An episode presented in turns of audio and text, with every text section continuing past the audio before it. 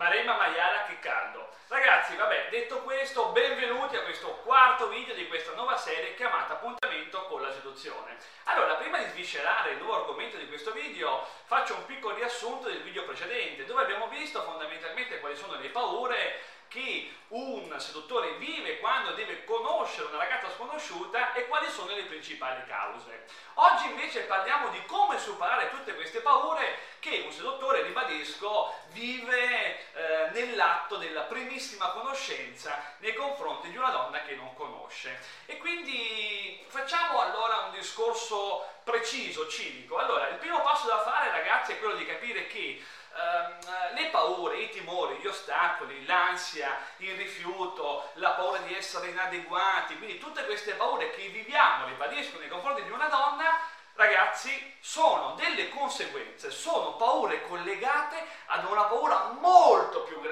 che si chiama insicurezza. Beh sì ragazzi, l'insicurezza fondamentalmente è la mamma di tutte le paure. Quindi cerchiamo di capire allora che cos'è l'insicurezza per un seduttore. Beh, facciamo l'esempio, è come avere un computer con all'interno, all'interno un virus che lo rallenta. Chiaramente è un computer non efficiente.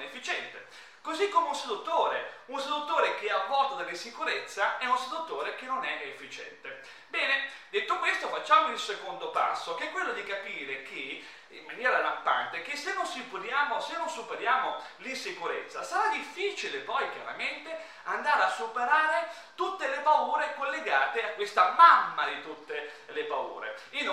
C'è anche da dire che se vogliamo battere il nostro nemico, ragazzi, dobbiamo conoscerlo. Ed è quello che facciamo in questo video. Quindi allora il terzo passo, terzo passo è quello di capire che cos'è l'insicurezza. Beh ragazzi, l'insicurezza fondamentalmente è una programmazione negativa che si installa nella mente del seduttore.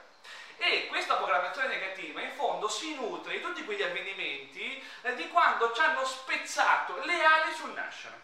E mi riferisco a quegli episodi quando abbiamo espresso un sogno, eh, una voglia, una propensione e una persona importante come un genitore o come una donna ci ha annichilito, ci ha contrastato e quindi ci ha fatto sentire inadeguati. Ora, quando una persona vive questa situazione nel tempo, entra in un loop negativo.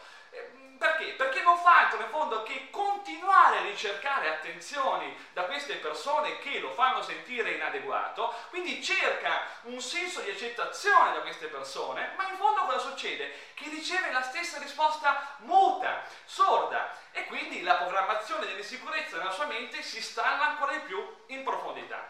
Bene ragazzi, ora che abbiamo conosciuto il nostro nemico, siamo pronti a batterlo, a sconfiggerlo e questo